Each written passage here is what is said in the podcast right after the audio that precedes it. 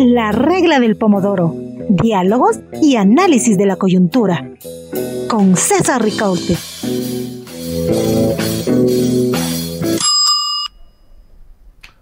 Hola amigos, hola amigas, gracias por acompañarnos en esta nueva edición de La Regla del Pomodoro.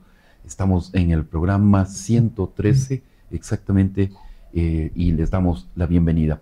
Hoy queremos hablar de un tema muy importante, muy relevante, quizás no está en las primeras planas de los diarios, aunque se trata justamente de la salud mental de quienes hacen esas primeras planas, de los periodistas. Se ha realizado un estudio en el Ecuador, ya es una segunda fase de un estudio que arrancó durante el 2020, cuando estábamos en pleno confinamiento y sufríamos las consecuencias de esa primera fase de la pandemia de la COVID-19, que fue realmente muy dura para todos los sectores. Ahí ya la OMS había alertado que podía haber consecuencias sobre la salud mental de las personas, de los ciudadanos en general.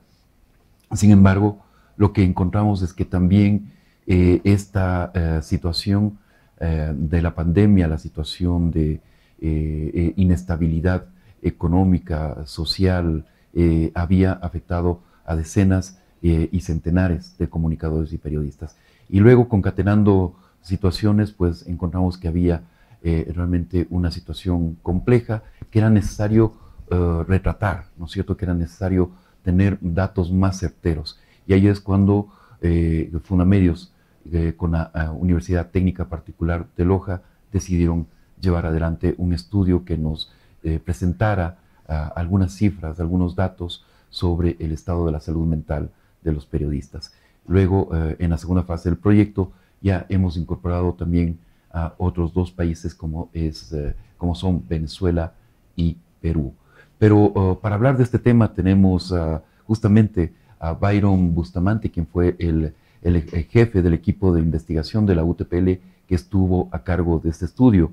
Byron, a quien damos la bienvenida, ya lo tenemos en el cuadro, ¿no es cierto? Byron es doctor en desarrollo psicológico, aprendizaje y salud de la Universidad Santiago de Compostela de España, máster en ciencias de la familia, con mención en terapia familiar por la misma Universidad Santiago de Compostela, docente universitario en la Universidad Particular Técnica de Loja desde mayo del 2008. Ahí Byron, como decíamos, se desempeña como docente y además como investigador. Fue el jefe de la investigación que esta mañana motiva este programa de La Regla del Pomodoro. Y también tenemos en el estudio a la doctora Patricia Aguirre Espinosa. Bienvenida, doctora.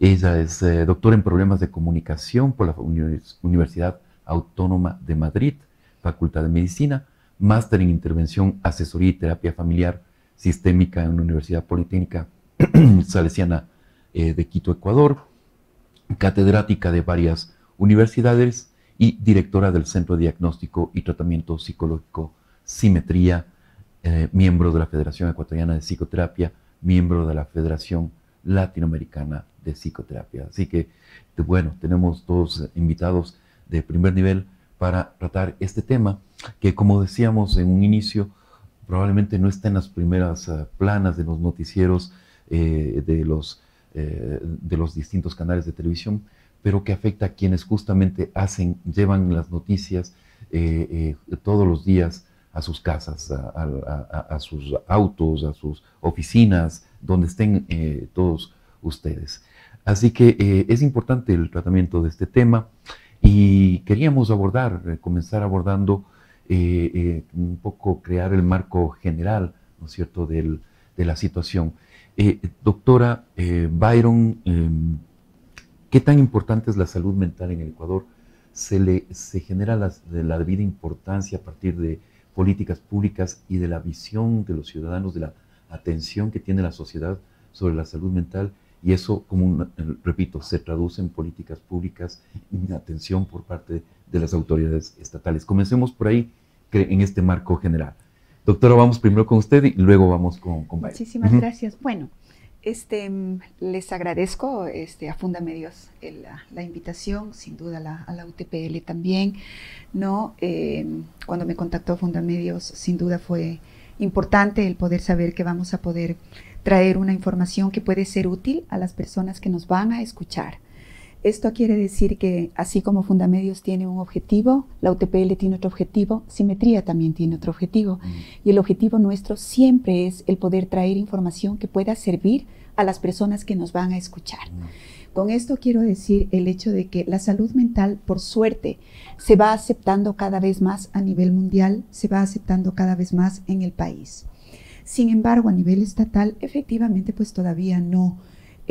Más que todavía no, en el último tiempo tenemos, lamentablemente, se ha reducido la cantidad de profesionales que están atendiendo dentro de los centros a nivel de Estado, ¿no? Y eso es muy importante, porque lo que quiere decir es que cada vez las personas en general que vamos a requerir de un apoyo en salud mental, y salud mental no es el hecho de problemas puntuales.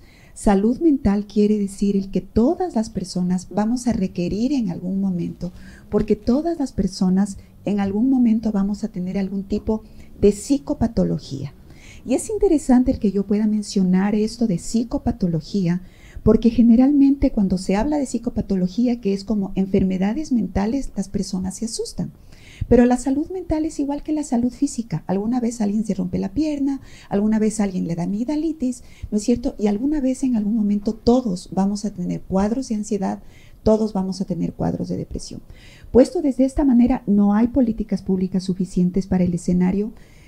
No hay, el Estado no está respondiendo de la manera en que tendría que responder y lamentablemente hoy por hoy somos las instituciones privadas a quienes yo siempre convoco a que tenemos que participar más activamente, ¿no? Porque si es que el Estado no participa, las instituciones privadas tenemos que hacerlo de una manera además desinteresada y filantrópica, ¿no? Entonces, sí, el Estado, si es que esa es tu pregunta, no nos está dando el apoyo ni en capacitación ni en formación. ¿Okay? Gracias, Patricia. Bien, Byron, vamos contigo. Te pregunto lo mismo, hay políticas públicas, hay atención de parte de la sociedad y un poco quisiera que ya entráramos en materias del estudio que se presentó la semana pasada en la UTPL, en la sede de la UTPL en Quito, ¿no es cierto? ¿Cuáles son las cifras que te han llamado la atención? ¿Cuáles son las cifras que quisieras presentarnos sobre este retrato de la salud mental de periodistas? Bueno, muchísimas gracias nuevamente por la oportunidad de poderme comunicar con un público tan diverso como el que llega tu programa, César. Muchísimas gracias también, Patricia, por los aportes. Creo que van a ser una tertulia bastante interesante que podemos desarrollar hoy. Estoy muy de acuerdo, compañero. El Estado, desde el ámbito gubernamental, ha descuidado un área muy importante como la salud. La sociedad, por el contrario, cada vez es más consciente de la importancia de invertir en su salud mental y de exigir a esta salud mental como un derecho. Sin embargo, cuando ya vemos los datos en poblaciones de riesgo, como por ejemplo los periodistas, identificamos lo siguiente. Alrededor del 42% de periodistas en el 2022 siguen manteniendo que no podrían acceder a ningún servicio de salud mental si tuvieran que invertir al menos $1 en eso. ¿Qué quiere decir eso? Hay una situación de vulnerabilidad, hay una barrera para el acceso a servicios y en este caso la barrera muchas veces es el costo y ahí lo que nosotros, como decía Patricia, es el involucramiento de toda la diversidad de lo que conformamos el Estado, con las dificultades que esto puede implicar desde lo económico, desde los y demás. Pero otra cosa también importante es el trabajo en la prevención. En nuestro estudio tenemos otro dato muy importante. Los medios de comunicación, es decir, los empleadores, tan solo capacitan prevención en salud mental al 7.3% de los periodistas en Ecuador. Es un dato más o menos similar a lo obtenido en Venezuela y Perú. Eso también refleja la importancia que desde los empleadores toman sobre la temática y trabajar en salud mental implica trabajar desde la promoción, prevención e intervención en salud mental. Bueno, doctora, nos conversábamos antes de entrar al programa sobre justamente el estudio. ¿Cuál es su visión general, su apreciación sobre este estudio que se ha hecho sobre la salud mental de los periodistas en el país. ¿Qué les llama la atención de este estudio? Voy a empezar por decir que me resulta novedoso, ¿verdad? Y eso creo que ya es bastante, porque creo que se ha tomado a una población que es una población de primera línea. El tema del concepto de una población de primera línea se empezó a manejar muchísimo más en el tiempo de la pandemia, ¿verdad? Y en el tiempo de la pandemia, la mayor parte del trabajo que se hizo fue orientado hacia el personal médico y personal de salud. Debo indicar que el centro Simetría, por ejemplo, trabajó con personal de primera línea, que eran las personas que recogían los cadáveres en Guayaquil. Nosotros trabajamos con ese personal, ¿no es cierto? Y trabajamos con personal de primera línea, especialmente de los hospitales. Entonces, me parece interesante porque ustedes eran personal de primera línea. Ustedes estaban allí. Entonces, lo primero que me llama la atención es novedoso. Después de eso, creo que me llaman mucho la atención las cifras, porque en las cifras es casi inexistente, o es por lo menos muy bajo. No digamos inexistente, que es así como muy absoluto, ¿no es cierto? Pero muy bajo el hecho del acceso, y especialmente el tema de que las empresas que trabajan con los periodistas, que tienen que estar con los comunicadores, ¿verdad? Porque para mí el periodismo, no sé, pero yo creo que el tema de la comunicación es bien importante. Que están dentro de todas estas, que están ya en el campo, no están tomando en cuenta como un apoyo efectivamente, y un apoyo de orden social a su personal, como sí lo toman en cuenta otras empresas. Por ejemplo, las petroleras. Las petroleras tienen apoyo psicológico para su personal. Se lo comento, ¿no? Porque efectivamente yo fundé y organicé uno de los primeros proyectos que se hizo cuando estaba aquí en Cannes hace un montón de años. Entonces, dentro de estas condiciones nos damos cuenta de que la conciencia de que todo el personal que de primera línea requiere de un apoyo no está dentro del concepto mismo de las empresas como parte del apoyo que tienen que dar a sus trabajadores. Y yo no sé tampoco si es que tienen este concepto de que ustedes son trabajadores de primera línea, ¿sí? Entonces, eso es lo que a mí me llama la atención del estudio. Me llamó también mucho la atención cuando escuché a una de las intervenciones que se hizo dentro de la presentación del proyecto, de los resultados, claro. ¿No es cierto? Como una de las colegas de ustedes mencionaba que nunca se le había ocurrido a ella que se podía acceder a esto de una manera dentro del campo de la profesión, no necesariamente dentro de un campo de orden privado, ¿no? Entonces, ¿te das cuenta, o nos damos cuenta todos, el hecho de que el concepto mismo para dentro de la profesión de ustedes no ha estado tan incorporado como debería estar incorporado? Me llamó la atención eso. Me llama también la atención el factor de los modelos de atención que también se tienen que tener, porque modelos de atención dentro de psicología tenemos un montón, porque hay un montón de líneas, ¿no es cierto? Y el poder darnos cuenta cuál va a ser el modelo más adecuado para personal de primera línea como ustedes. Correcto. Gracias, doctora. Byron, ¿tú cómo retratarías, cómo harías un retrato de la situación de la salud mental de los periodistas? ¿Cuáles son esos datos que arroja el estudio? Uno de los datos importantes es el tema de la deuda que ha tenido la academia en la formación, que justamente Patricia ahora también le llama la atención. Algo que hicimos en nuestra revisión bibliográfica fue identificar que casi ninguna de las mallas de formación de pregrado o progrado incluía algo relacionado con protección o autocuidado en salud mental. Y justamente ese fue uno de nuestros resultados del proyecto de investigación, el desarrollar un curso que les pueda brindar ciertas herramientas para el autocuidado, en este caso, el periodista. Nuestros datos son datos de riesgo de algunos problemas. Con Patti sabemos que para hacer un diagnóstico se necesita un proceso mucho más allá de la aplicación de los test psicométricos, son importantes. Pero nosotros identificamos un patrón. El primer patrón en la salud mental de los periodistas es que los principales problemas están asociados con la ansiedad. Tanto los problemas de ansiedad e insomnio, en Ecuador, alrededor del 61.5%, están en riesgo de desarrollar problemas o pasar a nivel psicopatológico en cuanto a ansiedad, pero también un 43.8% está padeciendo ya problemas psicosomáticos. Es decir, el nivel de estrés al que están sometidos en forma crónica está afectando ya a su salud física. La conexión entre salud mental y salud física es muy fuerte, y lo que nosotros estamos identificando, y suele suceder mucho en el ámbito de salud mental, es que las personas empiezan a pedir ayuda. ¿Por qué? Porque les duele la cabeza, porque ya empieza a afectar a su ámbito físico, y cuando van al médico no hay una respuesta, no hay una respuesta fisiológica del por qué sienten esos síntomas. Lo que yo siempre les digo a las personas cuando intento generar una alarma de esto, es que tu cuerpo ya te está pidiendo un par, tu cuerpo te está pidiendo un descanso, tu cuerpo está hablando por lo que sucede en tu estado o en tu equilibrio mental. Entonces yo quisiera dejar como dentro de este panorama el primer punto en el cual podríamos empezar a trabajar desde la promoción, desde la prevención, y también desde los modelos de intervención para aliviar esta sintomatología. Gracias, Byron. Hay algunos datos del estudio que quisiera traer a colación. Llama la atención, por ejemplo,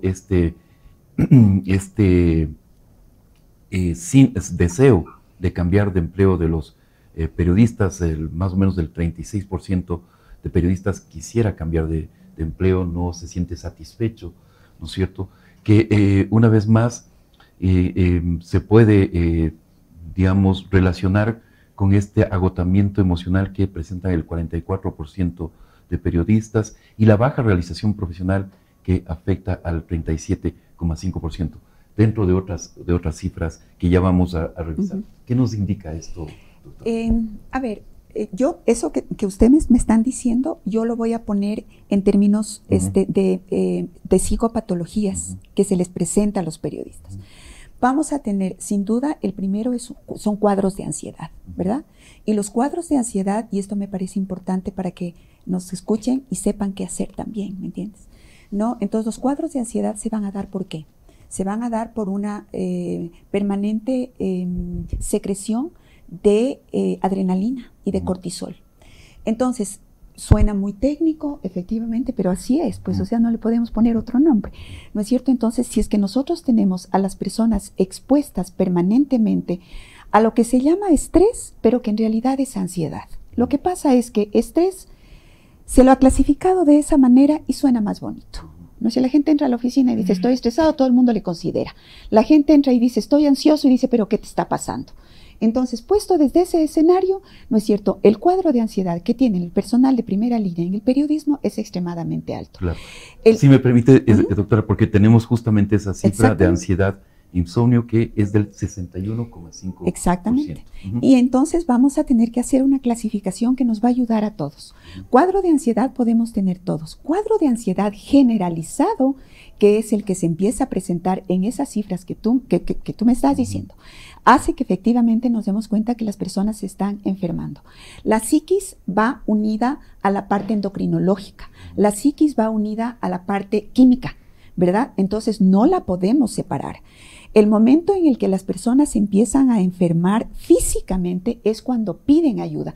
Pero hay algo bien importante, ¿y sabes qué es? El rato que la familia se empieza a enfermar por las condiciones del periodista, el rato que la pareja deja de funcionar por las condiciones del periodista, ¿no es cierto? Entonces, resulta ser que una de las cosas importantes es que no se logran dar cuenta que todas las emociones tienen un principio y tienen un fin, y que el momento en el que hay que cambiar el papel, ustedes no pueden jugarse por el periodismo la familia, no pueden jugarse acabar teniendo hijos con dificultades complejas, ¿no es cierto?, por el periodismo, no, ni tampoco pueden estar jugándose la pareja por el periodismo, porque resulta ser que el periodismo va a haber un momento en el cual va a acabar, pero ustedes van a continuar con una vida. ¿No es verdad? Y entonces, ¿qué es lo que vamos a hacer en ese momento?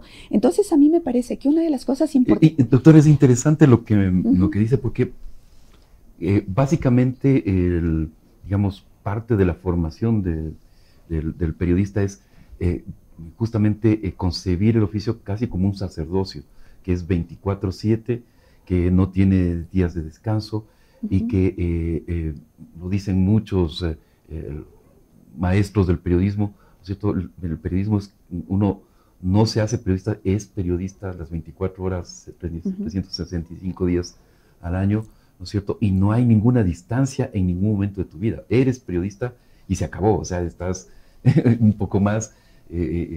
consagrado no puedes, a eso. Claro, no más puedes o menos, escapar ¿no es cierto? De ese destino, ¿no? Y allí yo voy uh-huh. a hacer, déjame salirme un poquitito de, sí. De lo que me estás planteando, uh-huh. del tema del uh-huh. estudio, ¿no es cierto? Hay algo que se llama personaje y hay algo que se llama persona. Uh-huh. Personaje es esto que tú y yo estamos haciendo en este momento. Uh-huh. Pero persona es cuando nosotros salimos y nos integramos a nuestra vida particular. Entonces no podemos ir llevando el personaje a todo lado. El personaje tiene un principio y tiene un fin a lo largo del día. Antonio Gala, que uh-huh. lo conocemos, uh-huh. Tiene dentro de las cosas hermosísimas que menciona, él menciona y dice que cada día tiene su propio afán. Uh-huh. Y ese afán tiene sus propios colores y tiene sus propios gozos. Uh-huh. Y yo le cambiaría eso a de que cada momento tiene su propio afán. Entonces, y cada momento que desempeñamos. Entonces, hay un momento que soy psicoterapeuta, hay un momento que eres periodista, como en este momento, ¿no es cierto? Y entonces, este es el afán de ahorita, pero cuando salimos de aquí se cambió ese afán. Uh-huh. Entonces, si es que ustedes no hacen esto, como personal de primera línea, y yo seguiré insistiendo hasta el final como personal de primera línea, sí. una de las cosas importantes es, ¿qué va a pasar posteriormente? Uh-huh. ¿Y qué es lo que ustedes están poniendo en juego? ¿Y qué es lo que ustedes ofrecen también? Porque lo que ustedes ofrecen es, participen todos de mi proyecto, pero yo no voy a participar del proyecto de ustedes. Y eso hace que se rompa efectivamente todas las estructuras en las cuales ustedes van a participar. Eso se sale de esto. El cuadro de ansiedad no puede seguir yendo a otros lados. Claro, claro. Incorporemos a Byron a la conversación. Byron, en este perfil de baja satisfacción profesional, altos niveles de ansiedad, ¿no es cierto? Lo que nos dice Patricia es, además, que el periodista es incapaz muchas veces de tener distancia emocional y me ha gustado mucho esta metáfora del personaje y la persona, ¿no es cierto? No separamos el personaje de la persona y siempre llevamos a cuestas el personaje del periodista 24 horas, 365 días al año. ¿Eso es lo que está presente en el estudio también? Sí, de hecho, parte de lo que nosotros concientizamos al periodista es a quitarse este arquetipo que tiene en la mente. Por ponerle un ejemplo, cuando vemos en Hollywood, Superman, ¿qué es? Periodista. Spider-Man, ¿qué es? Periodista. Entonces, a la larga nos han vendido este estereotipo de el periodista debe estar 24/7 entregado a su trabajo. Y al menos lo que nosotros sabemos desde la técnica, en lo que es la psicología de las emergencias, es la importancia del cuidado del personal en primera línea.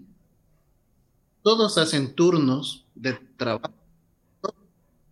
Enfermeros, militares, médicos, rescatistas. Y la pregunta es, ¿por qué el periodista no? ¿Por qué el periodista debe estar todo el tiempo activado en una situación de emergencia, como por ejemplo lo que fue el terremoto del 2016?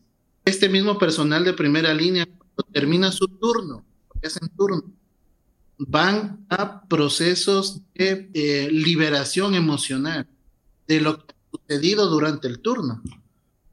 Es decir, está estructurado de esa manera porque sabemos lo nocivo que puede ser las situaciones de emergencia en las crisis. También sabemos de la importancia de la prevención temprana y de la reparación, entre comillas, lo voy a poner así, la reparación del recurso humano para que pueda seguir siendo funcional durante el tiempo.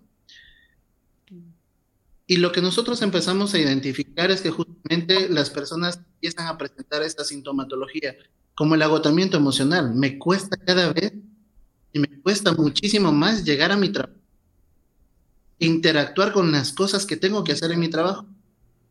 Yo solo me imagino a un periodista que va años realizando crónica roja. ese periodista en la mañana se despierta ya con imágenes de sufrimiento humano, de dolor. Y él luego tiene que trabajar con esa información. No es que le puede hacer el quite, perdón el término, como muchos otros. Va a trabajar, va a editar información, va a seleccionar.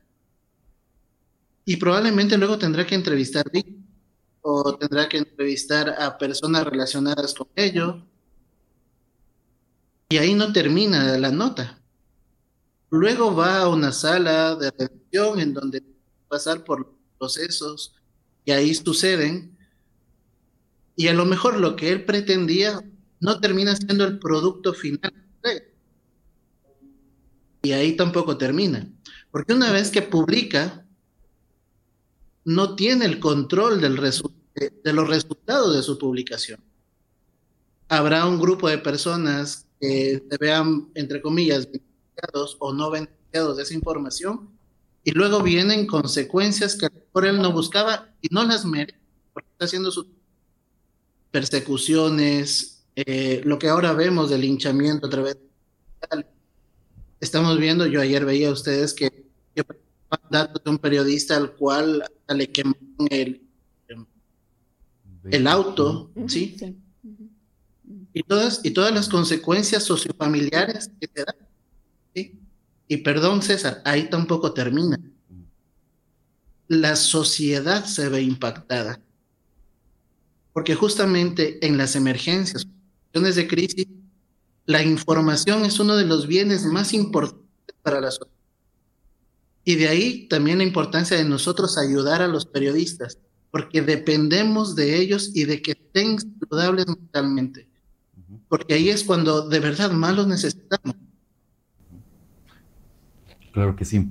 Y bueno, vamos a la parte final del programa en la cual justamente vamos a tratar de este impacto del que nos habla Byron. Antes quisiera revisar justamente las cifras de ese sondeo que ya tienen en pantalla.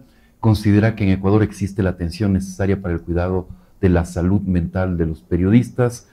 El 75% de la audiencia nos señala que no, y 75.9% para ser exactos, y el 24.1% dice que sí existe la atención necesaria. Es decir, hay una abrumadora opinión de la audiencia de que no existe la atención. Hacemos siempre la aclaración, este sondeo no tiene un valor estadístico en sí mismo, simplemente mide el interés de la audiencia, la opinión de la audiencia de este programa, que definitivamente no es representativa de toda la sociedad ecuatoriana, ¿no? Pero Patricia, regreso contigo. Byron nos habla de este impacto social. ¿Cuál es la consecuencia para la sociedad de periodistas que tengan, digamos, una situación de salud mental complicada, que no se le atiende además, ¿no es cierto? Yo creo que es importante el saber, el utilizar la palabra descompensación, ¿no es cierto? Entonces pueden haber personas o pueden haber periodistas en este caso que van a estar en procesos de descompensación.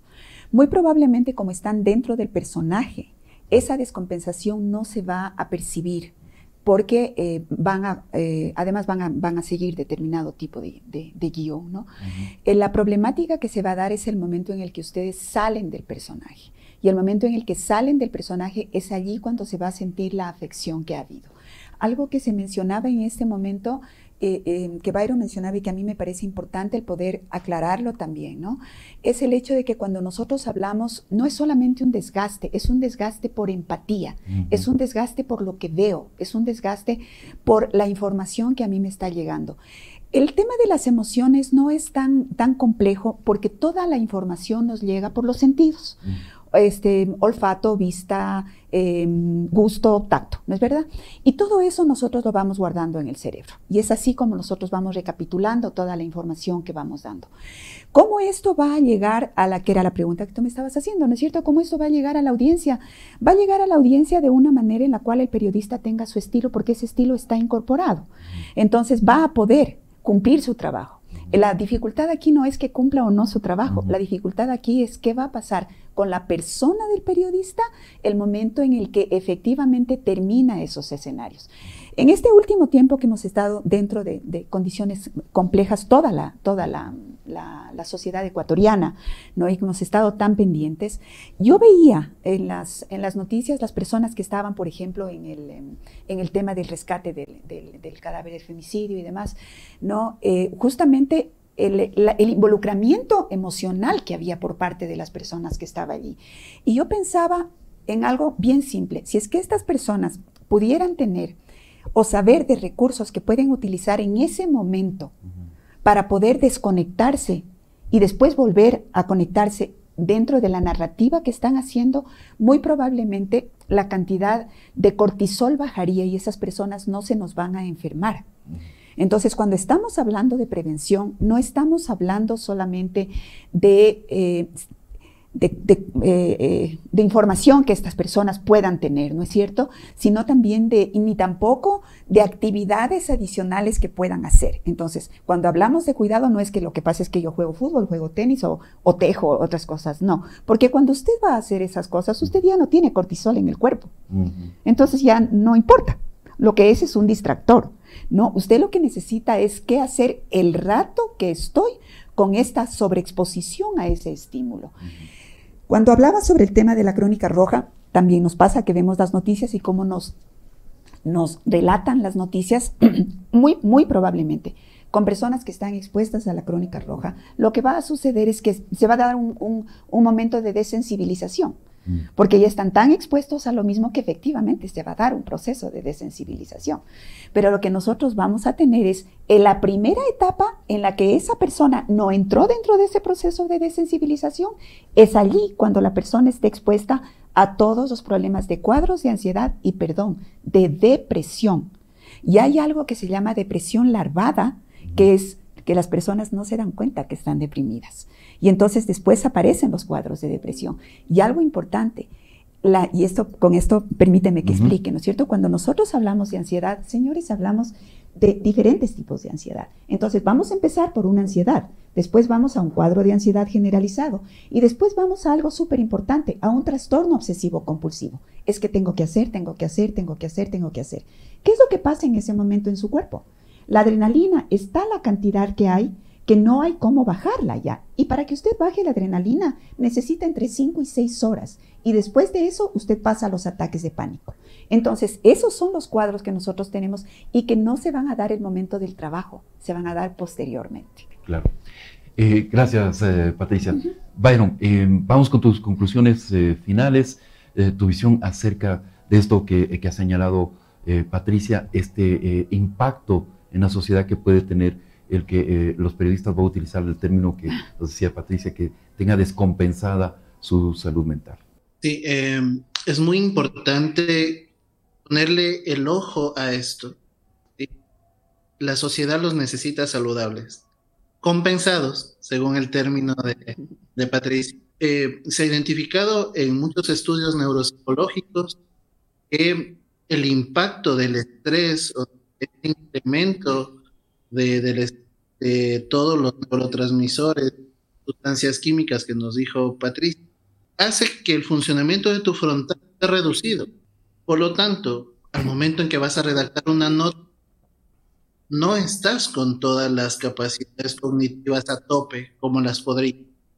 Tu forma de analizar la realidad también puede estar prismada o transformada por tu salud mental. Por ejemplo, nosotros sabemos que las personas en estado depresivo empiezan a ver el mundo mucho más negativo de lo que empiezan a verse a sí mismos mucho más negativos de lo que. Entonces, esta situación de salud mental es muy importante también enfrentarla lo más pronto posible.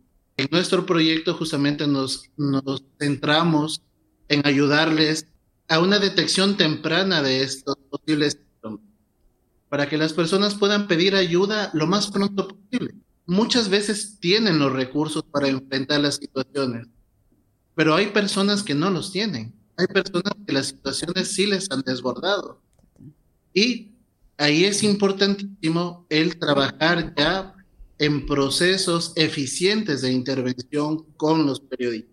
Y lo que nosotros necesitamos como sociedad es que cada uno de los agentes relacionados con el periodismo se involucre en esto. La academia con formación oportuna, los trabajadores con políticas laborales de reparación oportuna también de los posibles daños asociados a la labor, y el sistema público, porque sabemos que también es una profesión que no tiene todos los recursos económicos para que puedan invertir en su salud física o mental.